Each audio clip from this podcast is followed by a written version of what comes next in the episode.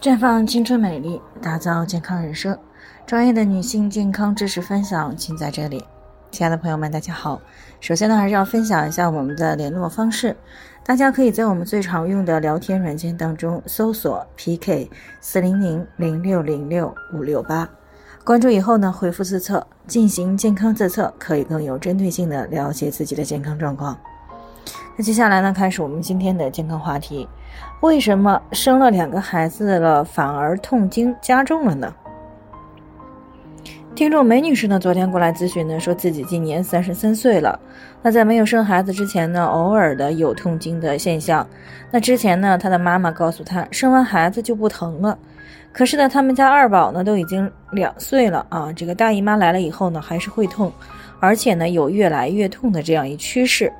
这给他的生活呢带来了一个很大的困扰。那所以呢，在听到我们节目的时候呢，就过来咨询，想了解相关的知识。其实呢，在临床当中呢，我们通常会把这个痛经呢分为原发性和继发性两种。那原发性的痛经呢，在现代医学上呢，认为大多是因为前列腺素而引起来的。那除了痛呢，妇科检查并不存在器质性的病变。而继发性的痛经呢就不一样了啊，继发性呢，顾名思义，就是因为某个病因才导致的痛经。那么最为常见的这个原因呢，主要有两个啊，分别是这个子宫内膜异位症和子宫腺肌病。那子宫内膜异位症呢，是一种这个妇科常见的问题。那么确切的一个病因呢，目前呀，医学界呢也尚不明确。那它最广泛的一个观点呢，就是宫腔里面的子宫内膜呢，通过经血啊逆流，这个跑到了盆腔内了。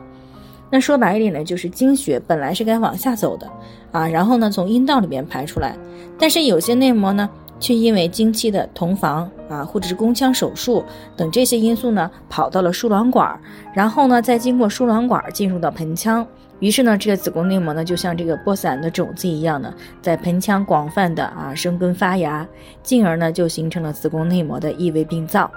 它除了引发痛经以外呢，还可以严重的影响女性的生育能力，那从而呢，给不少的女性朋友呢，带来精神和生理上的巨大痛苦。第二个呢，就是子宫腺肌病啊，它呢和子宫内膜异位症是一个很相似的另一种疾病，它是子宫内膜呢跑到了子宫壁的中间层啊，也就是肌层，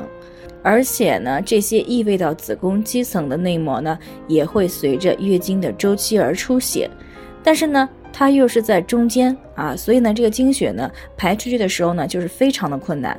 从而呢，就很容易在这个局部呢形成炎性的反应，并且呢，逐渐的形成小结节，由此呢诱发痛经。